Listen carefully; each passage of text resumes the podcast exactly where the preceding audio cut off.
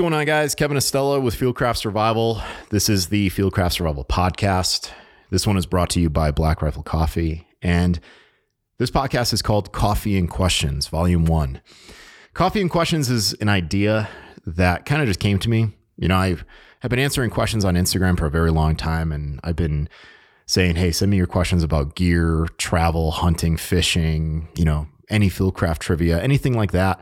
And you guys have been pretty awesome about shooting me messages and, you know, certain messages I feel bad because I can only respond to in like 15 seconds. So in this podcast, what I'm going to do is pull up my mug of Black Rifle Coffee. They're the sponsors. Makes sense, right? Like we're good friends with Black Rifle Coffee. I'm not going to drink some other company. I'm going to drink Black Rifle. Um, so I'm going to pull up my cup of coffee here and I'm going to answer your questions in greater depth and breadth because that's what they deserve. Uh, coffee and questions is going to be an ongoing series. So if you want your question answered, all you got to do is shoot me a message when you see it on my weekly Instagram. Uh, ask me a question that usually is on a Wednesday. And I usually will write that as I'm having my first cup of coffee from home. Uh, I throw it in my Ninja coffee maker and I make my own coffee. And then when I get here to the office, I have my additional cups of coffee, usually with like a Keurig, because we don't have, want coffee grounds all over the place. So, uh, yeah, we are going to answer your questions. We're going to consume a lot of coffee. I would highly suggest that you guys pull up your favorite blend of Black Rifle coffee, whether it's Gunship, Silencer Smooth, Beyond Black, you name it, uh, and listen to my responses. And if you guys want to ask me a follow up question to something I said, shoot it to me on Instagram and I will answer your follow up to something that I said in this podcast.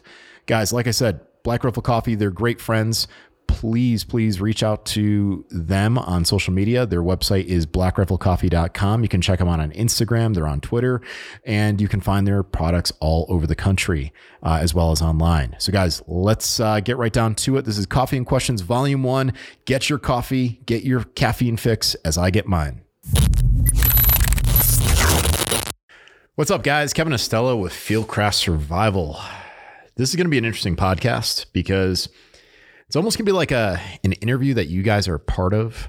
Uh, you'll notice if you take a look at my Instagram feed weekly, I ask, "Hey, does anyone have any questions? Does anyone want to talk about anything? Fire away. Let me know if you have any questions about gear, clothing, skills, experience I've had, things like that." And I've compiled some of those questions into a document and I'll shout you guys out by your Instagram name and what the question is, and I will give you my take on it.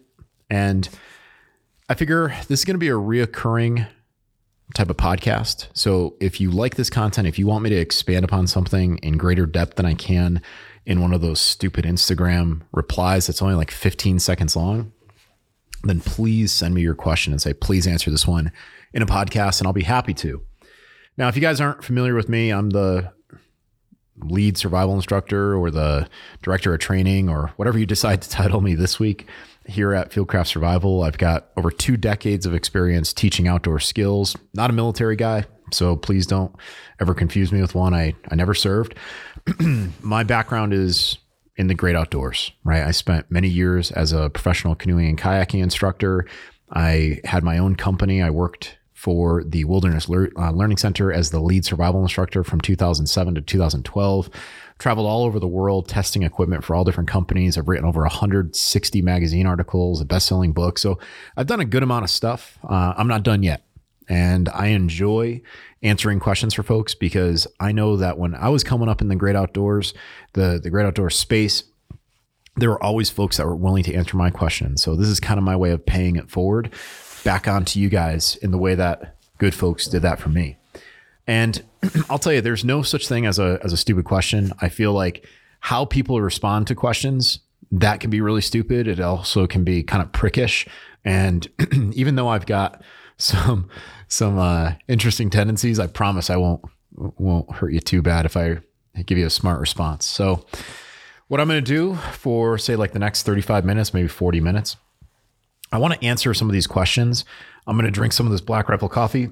As you guys know, we're we're good friends with Black Rifle coffee. I just brewed up some Beyond Black, um, and I used a little bit of pumpkin spice latte creamer from our community fridge over here because I am a pumpkin slut. So, guys, here we go. Uh, I'm just going to get down to this. So, these questions came uh, in Instagram from a number of people, and I'm just going to read down the list and I'll give you an answer. So, this one, the first question, ready? This is like the, the virgin run of question and answer, even though I'm not a virgin. This one comes from r.leonard.86. He says, What are your top five skills in your book? Which ones did you have the most fun learning? Well, there's a reason why the first chapter of the book deals with mindset. And even though people would say mindset isn't necessarily a skill, I disagree. I think mindset is really important because mindset teaches you how to think, not what to think. So I will say that I learned that skill through my father. I learned that skill through my late mentor, Marty. I learned that skill through my Sayoc Kali training, where we do a lot of mindset training. I mean, if you think about it, it's a bladed system where if you do not know how to think, the consequences of your actions can be detrimental to your life. So, Sayoc trains its practitioners to be thinkers, problem solvers, and that has never, ever, ever served me wrong. So, I would say number one of all the skills is how to think, not what to think. And that's why it's the first chapter in the book. The second, probably most important skill is fire making. Uh, you can get by without a knife in the woods it's not easy, but you can definitely make do. But if you're able to make a fire, then you're able to sustain your life. So, fire making is one of those skill sets that's covered in the book, and I go into great depth on it. And I always enjoy practicing fire skills with friends when we go camping. Probably the third most important skill there uh, would be the knife skills, learning how to use your knife, how to carve with your knife, how to handle your knife properly, how to sharpen your knife. So, all very important. So, mindset, fire skills, knife skills. Another very important skill set in there, I would say, is absolutely, absolutely cordage. Um, cordage is one of those skill sets that allows you to do more with line. And whether you're using 550 cord, natural cordage, you'd be amazed at what you can accomplish when you have good cordage. So those are the first four. I don't know about number five. I mean, it's a toss up. We could argue shelter skills. We could argue that it's first aid skills. I really don't like the idea of putting first aid skills in a book. So a lot of what I put in my book, I tried to make it as timeless as possible. But we know that medical standards are constantly changing. So in the second book that Fieldcraft is publishing, which Mike tells me the way it's going to turn out is going to be even better than the first. So I'm super excited for that.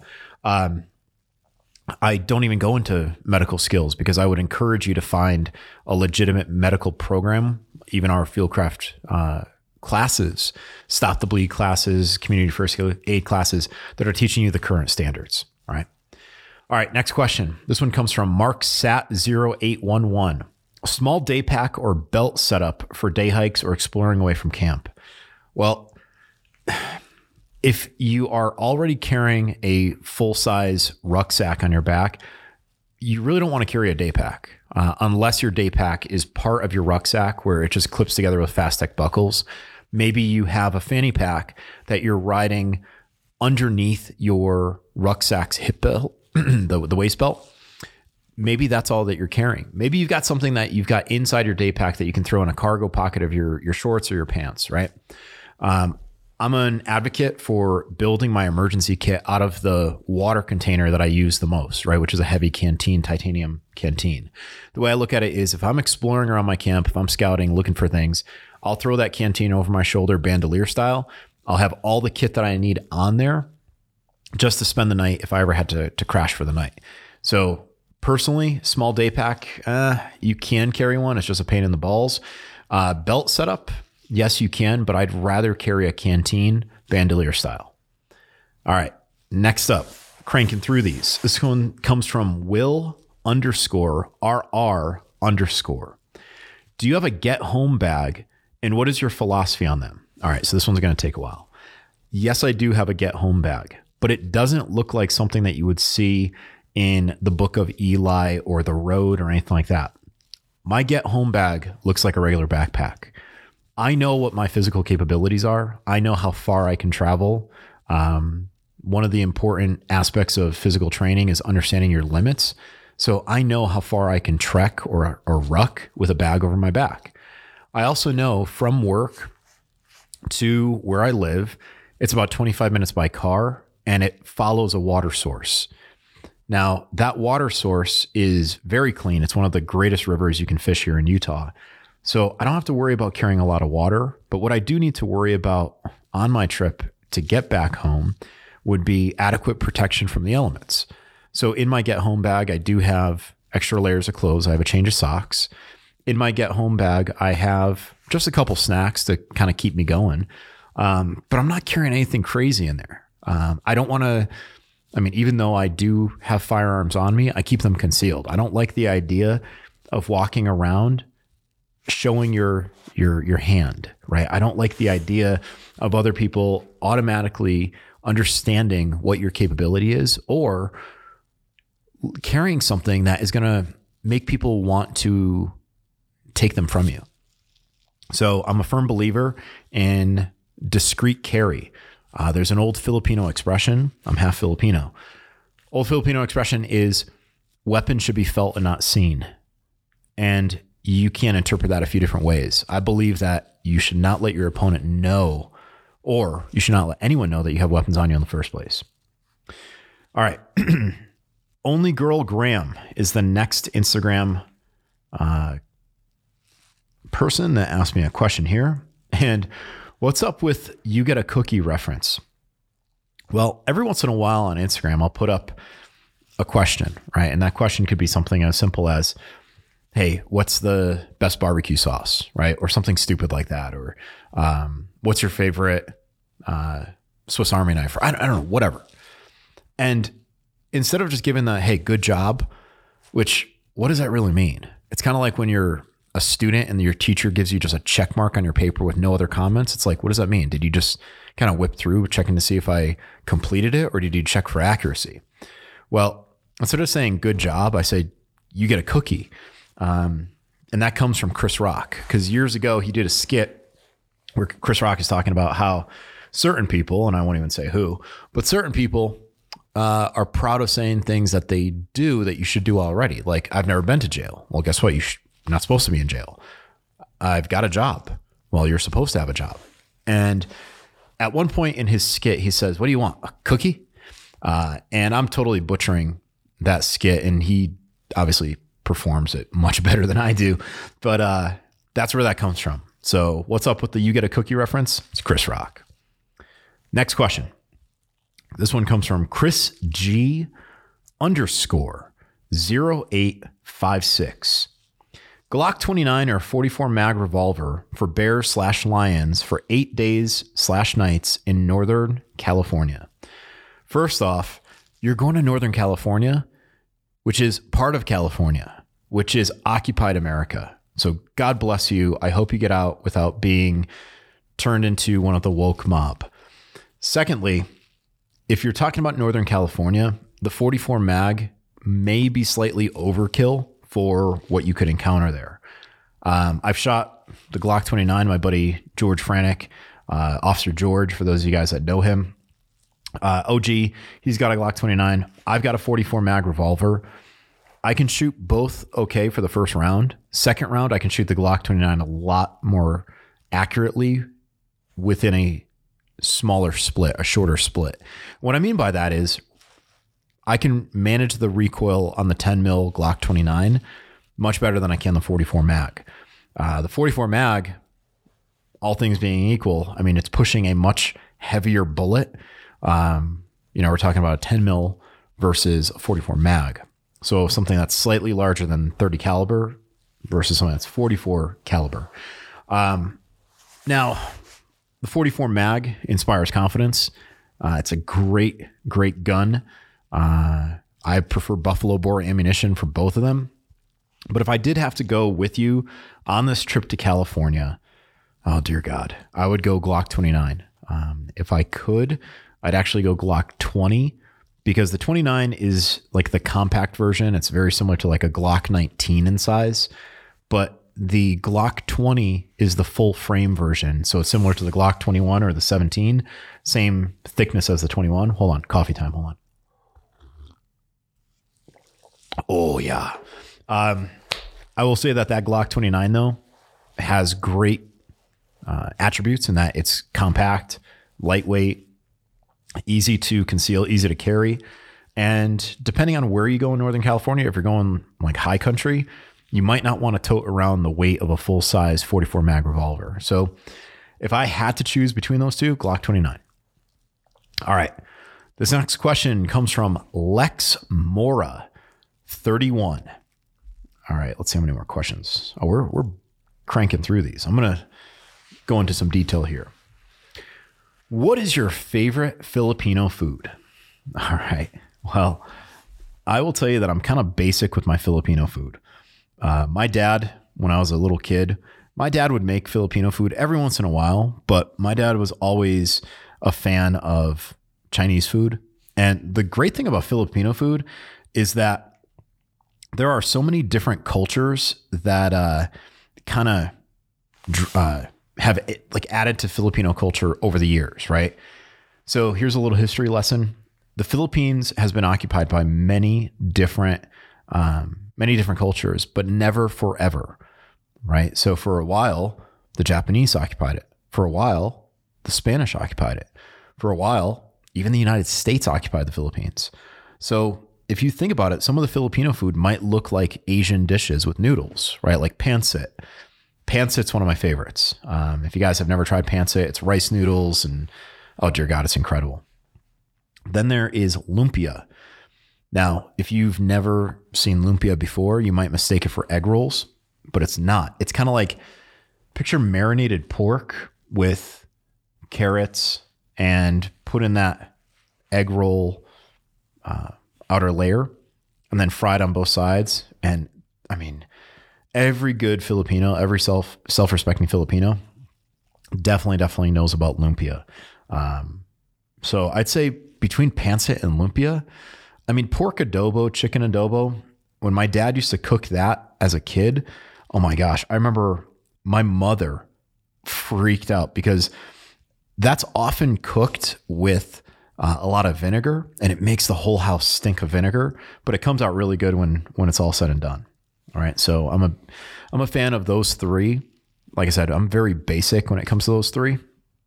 So we're talking about lumpia, pancit, and pork and chicken adobo. All right. This one, next question comes from the underscore Tinder underscore warrior. And I'm wondering if that is Tinder, that dating site.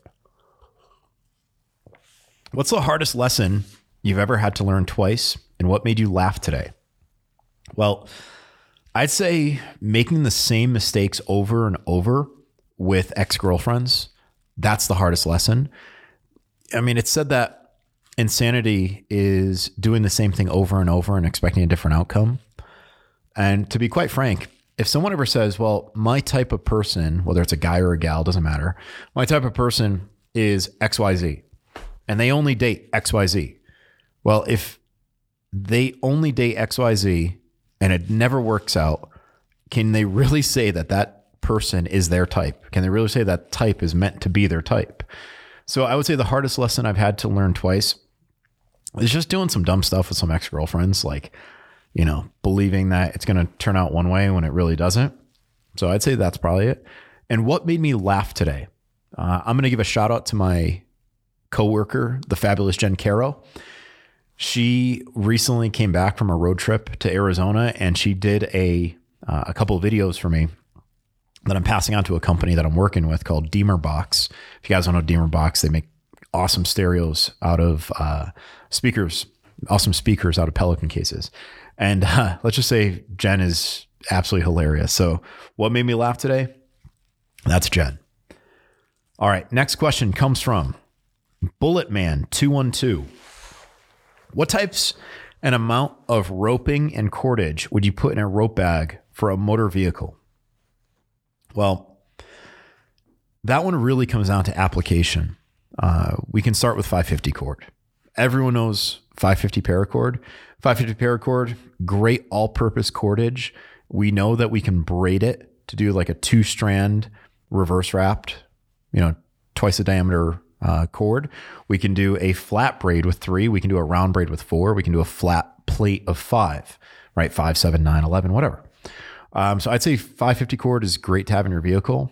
if I have a 100 foot hank of 550 cord, I break it down to 100, 50 foot, 25, 12.6, uh, and 6.3 lengths. In fact, I walk around every single day with a 6.3 foot length of paracord in my left front pocket, and it's just habit, and I use it all the time. For a vehicle beyond the 550 cord, you definitely need to have a recovery strap, and you can decide if you want to go dynamic or just a static strap. Um, so in my vehicle, I do carry a very, very like uh, stout 30,000 pound recovery strap. And it's used frequently. Uh, the two most used items in any overland vehicle or off-road vehicle are a recovery strap and MAXTRAX boards. So those are the two that I would I would say you definitely need 550 and a recovery strap. The other things, maybe some cam buckles for securing items to your roof. And cam buckles I would consider cordage because they're long, strong, and durable. Uh, aside from that, I mean, you can carry other cordage in your car, but I mean, you can address everything you need with with those basic ones. Um, you might want to carry some metal wire and a multi tool, and that can be used for trail repairs of pieces of your vehicle that might fall off. So those are the four. All right, here we go. This one comes from J Rod 0504 best method slash gear for on body tourniquet carry in war. I think he meant warm weather, waistband, ankle, etc. Well, I'm happy that you're saying on body carry um, because it's easy to throw a tourniquet in your bag and then put it in your vehicle, and then your vehicle gets to an accident and your bag's nowhere within reach. It's great to have certain items on your person, tethered to your person, attached to your person. So let's talk about each of these. Uh, waistband carry. If you're going to waistband carry a tourniquet, you can go a couple different routes. You can do what the instructors at the SIG Academy do, or many of my friends over there, where they use the elastic bands and they attach it horizontally to their belt, roughly at the one o'clock position. So that doesn't interfere with a proper pistol draw stroke if you're carrying just forward of three and it really doesn't get in the way of like sitting down where it's jabbing into you. You can also go with a dedicated tourniquet carrier like the one we have here at Fieldcraft, and that one can be worn inside or outside the waistband. And I prefer, if I'm using one of those on a shooting class, I prefer to wear that at say like the seven o'clock or the five o'clock position. I don't like things at three and nine because it gets in the way of me just walking and swinging my arms. As far as waistband, uh, that pretty much covers it. Ankle, for a long time, I used a Wilderness Tactical ankle uh, pouch, which allowed me to carry tourniquet, uh, compression bandage, and uh, some QuikClot uh, gauze. We actually have a brand new ankle rig coming out that is made out of neoprene and it's pretty Gucci. You should definitely check it out. Um, the important thing, like I said, is that you carry your critical gear on you. Uh, in warm weather, ankle rigs can get a little warm. Uh, you're wearing shorts, keep that in mind. Uh, or if you're wearing shorts, you're not going to carry it on an ankle rig. You'll just look foolish. You'll also need to consider, like, hey, if I have, uh, you know, not skinny jeans because what self-respecting man is wearing skinny jeans um, but if you have jeans on will it fit over the cuff of your jeans all right next up next question comes from mark the ronin. Just moved from dry california to snowy minnesota. Any recommendation on travel everyday carry tornado survival? Ho, ho, ho. here we go. Bag of worms. Coffee. Guys you might want to take a coffee break right now. Hold on.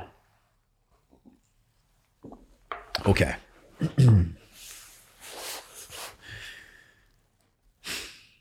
Travel recommendations.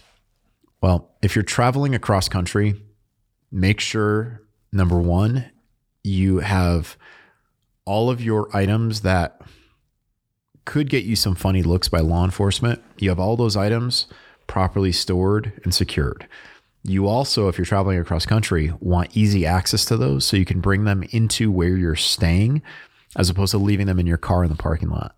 Last year, around this time, I drove across country and I did not like the idea knowing that I had firearm suppressors and firearms in my vehicle. So, you know, I didn't sleep very well when I pulled off to the side of the road because I was like, you know what? If I'm spending a night in a hotel just so I can shower, it took me three days uh, each time I drove across country. I was like, I want to make sure I can, you know, get to those items and get them out of my vehicle. Um, and even though I took them out of my vehicle, I still had knives in there, and I was like, damn, I don't, I would hate to lose those. And I mean, you're an easy target if you have your vehicle all packed and people recognize that you're traveling and you're probably tired and you're going to sleep well. So I would say just make sure you take in your valuables or you hide them really well, you bury them so people can't get to them. Everyday carry. Um, everyday carry really shouldn't change all that much. Uh, if you're not carrying an everyday carry fixed blade when you start getting to snowy Minnesota, you should be please try opening any of your tactical folders with gloves on. And for that matter, make sure you can manipulate your firearm with gloves on. Uh, it's real easy to say, oh, I'm just going to carry a folder because they're super convenient. But when you have gloves, you lose dexterity. So make sure that you're carrying an everyday fixed blade. Uh, please check out my buddy Bill Rapier from Amtac Blades. He makes one of the finest fixed blades you can carry for pocket carry uh, called uh, the Minuteman. That's what I have on me right now. And I wouldn't change a damn thing about it. All right. Uh, everyday carry, other stuff. Be prepared to spend the night in your clothes. Uh, simple, simple advice. We mention this in every single survival class.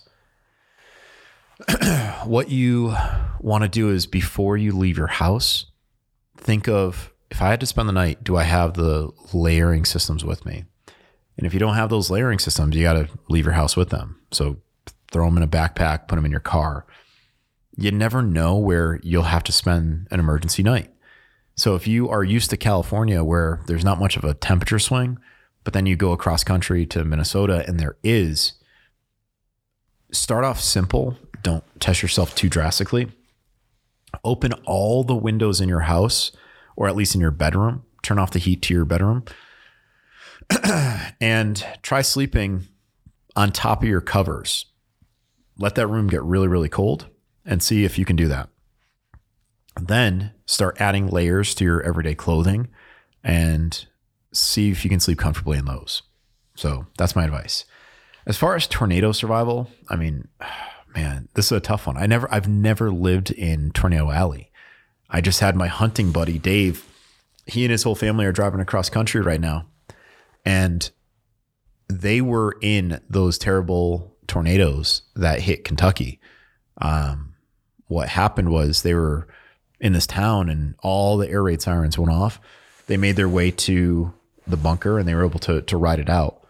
Uh, Dave told me this is a guy who's a former Army Ranger, former Connecticut State Trooper. He's a guy who uh, responded to Sandy Hook. He was there in the building. Uh, he told me that there's nothing more humbling than seeing a tornado. The size of that tornado, the the sound it makes.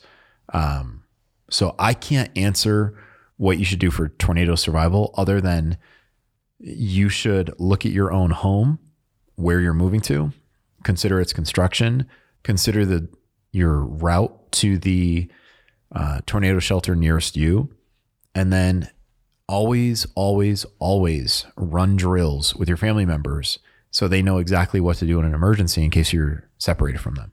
So that's just common advice. Again, it's not anything that's specific I came up with, but it's just sound advice. All right. Next question. J. Chuck White, Buckmark or Ruger for a race dragon and reasons. Well, I guess before I answer this question, I should explain what a race dragon is. A race dragon is a souped up 22 pistol, and that term is popular by the United States Search and Rescue Operations Group. So, US uh, SROG. Uh, it's a group similar to, to Fieldcraft in a way of professionals that teach survival training, survival training, uh, SERE training. Um, they advocate in their book, Six Ways In, 12 Ways Out, that a t- properly tuned 22 pistol will work for putting food on the table. And I believe in that. I've written about that. I've used a 22 pistol for that, and they're spot on. Uh, I've owned a Ruger back in the day. I currently own a Buckmark. And the reason why I currently own the Buckmark, and I'll probably get a second Buckmark because they're just solid pistols. Like I'd advocate carrying a Buckmark in your vehicle as a, as a quote unquote truck gun because it takes up very little space. And in the same case, you can carry the ammo that you need to feed it and, and boogie with it if you had to. Um, the reason I like the Buckmark is very, very easy to clean, strip down. Um, it points really well. Tactical Solutions out of uh, Boise, Idaho. They make accessories to lighten up your Buckmark. And the Buckmark with a red dot, I've got a, a Vortex red dot on it. At 25 yards, if I hold that pistol on top of a, a rest, so now I've got both my palm or both the, the the bottoms of my hands on top of something soft and something that can stabilize the gun like a rucksack, you can hold round after round after round in a golf ball sized hole, which is minute of squirrel at 25 yards, out to 50 yards, probably a tennis ball, right? At some point, you have to realize that the red dot you're putting on your pistol, the subtension of that red dot is larger than the target you're shooting at. So you kind of have to superimpose a, a larger red dot over your target, but you just put the center of that large red dot over your target and your rounds will hit within it. So uh, I'm absolutely, absolutely a fan of the Buckmark. Uh, I'm talking right now to Jay Birch, a yellow, or yeah, Jay Birch, Jay Pulaski of Yellow Birch Outfitters, uh, to make a customized 22 pistol holster of my design because I think that existing 22 holsters are meant more for competition or casual plinking. I want a dedicated survival 22 holster for my Buckmark. And we're going to come up with something pretty, pretty incredible. So stay tuned. Guys, just a reminder um, I'm not done answering these questions, but I will record your question every time I put it out there on Instagram and I will answer your question. So today's podcast comes from 1215 and 1221. So now all you have to do is either email me or respond on Instagram and I'll answer your question on this podcast. And like I said, I'd rather give you a longer, more thought out answer in this podcast than just replying to, to Instagram. So get used to this. Have some coffee with me on this regular podcast. All right, here we go. This next question comes from Will underscore RR. And the question is Is cotton clothing viable during survival, shift, natural disaster due to cost and availability? Well, I'm going to take a controversial stance on this one. There's an old adage cotton kills, but that's only true in the winter. And it's true when cotton gets wet in the winter. If you look at the clothing worn in summer conditions in the tropics, it's cotton. So is cotton clothing viable during survival? Absolutely. It's all environmentally dependent, seasonally dependent. Okay. The other thing is, if you look at some of the garments that are being produced for Arctic travel, like a cotton anorak, a canvas anorak, canvas is cotton. So when you start getting to extreme, extreme temperatures, like Arctic temperatures, where you are not getting above freezing and you're dealing with sub uh, freezing temperatures in the teens, in the 20s, the 30s, well, any precipitation is coming down frozen. Now, of course, you have to deal with your uh, perspiration. But what's interesting about wearing like a cotton anorak um, is that it creates like a microclimate around your body. So, is cotton viable during survival? Yes. I would say as long as you keep all of your clothing clean, uh, you avoid overheating, you dress in layers, and you keep it dry. That's the acronym COLD. Um, I would say that you're going to be fine wearing cotton. But again, make sure you keep it clean, you avoid overheating, you dress in layers, and you keep everything dry. All right, let's keep moving here. Good. Sir, okay, this one comes from NM Cube 3. And this question is good survival fixed blade under $100 or under 120 so what I'd recommend for this one is something from the SE lineup. Uh, the guys over at SE are good friends. We carry them in the store. I'd get either the SE3 or the SE4. Um, get the Izula if you're looking for something pocket sized. Uh, as far as other things that you might want to consider, you may want to look at um, some of the knives from uh, Fallkniven. Fall Neven is freaking awesome. Uh, people forget that the F1, which is their kind of like their flagship knife, like the knife that really uh, put them on the on the radar. That one is uh, the old Swedish Air Force knife. So I'd say that one you can find in the standard configuration, which is like VG10.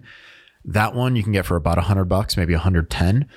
So you've got Fallkniven, you've got SE, uh, another really good company, Mora. Uh, get the Mora Garberg. Mora Garberg has just over a four inch blade. I think it's like four and a half inch, and it's got a full tang construction. Now, not full exposed tang, but then again, neither does the Fallkniven F1. And if you're buying this knife, by the way, for like a child or someone who's not super, super destructive with their gear, they will never break a Mora. They will never break a Fallkniven. They'll never break an ESEE.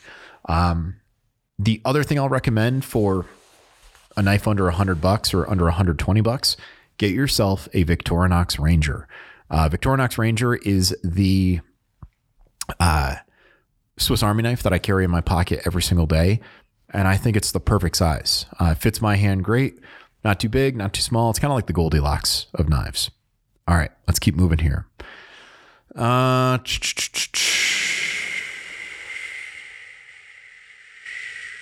okay. Uh, this one comes from A Crown 509. If you guys don't know Alex Crown, solid dude. Uh, met up with Alex back in February or March when we went up to Idaho, uh, Austin, Julie, and myself to work with Marc Warnke, the goat guy. Um, I've known Alex for a long time. He wrote a really solid review of my book for Recoil Off Grid. And he says best hard shells. Now, I'm assuming he's talking about jackets and he's not talking about tacos. I'm assuming he's not talking about, uh, you know, hard shell tents, which you would put on the roof of your car for overlanding. Um, so if we're talking hard shells, I used to have, or I still do, I have two jackets from Arc'teryx. Now, Arc'teryx went woke. Um, and I can't believe I just said woke twice in a podcast. There's three times. Uh, Arc'teryx Leaf I got at the Arc'teryx outlet in North Vancouver years ago, and it's great, great gear. Um, but hard shells are kind of going the way of the dodo. A lot of people are transitioning over to soft shells. Um, I've got a Prometheus Design Werx soft shell that I love wearing, and out here in Utah, where we don't get a lot of precipitation, it's perfect for me out here. Um, but if you're looking at some of the hard shells that are out there, you want to still go with the companies that are known for technical mountaineering, technical uh, use. I mean, you can't go wrong with uh, companies that are, are used by professionals in different industries where they get wet all the time. Like Helly Hansen is popular with sailors and crab fishermen. Uh, mountaineering, Mountain Hardwear. Um, North Face, eh, I mean, if you want to look like a basic college girl that wears Uggs and drinks pumpkin spice, I mean, it kind of sounds like me, except for the girl part. And I don't wear Uggs. I'm not Tom Brady. Um, well, I'd go with with those. So those that would be my advice. Just keep in mind, hard shells are are going away. I mean, a lot of folks are either going with dedicated rain gear.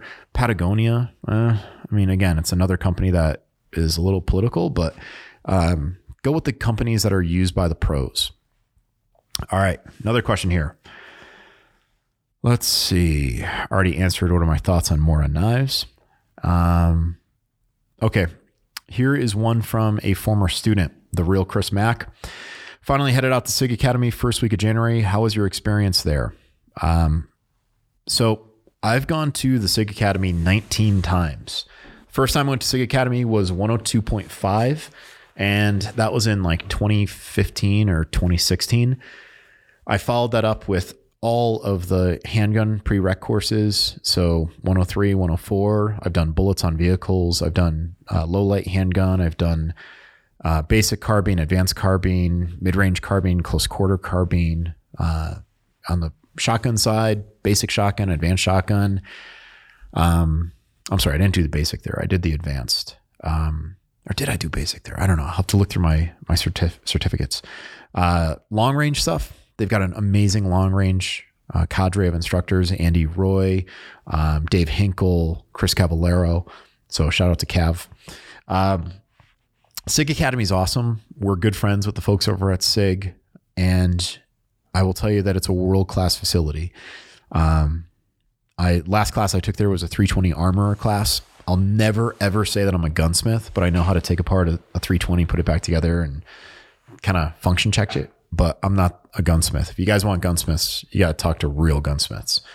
So uh, that's my my feelings about SIG Academy. You can't go wrong. If you go there, you got to eat at Goody Coles. If you go there, you got to stay at the Exeter Inn. Um, those are great places in the nearby area, small, non franchise places that you'll love.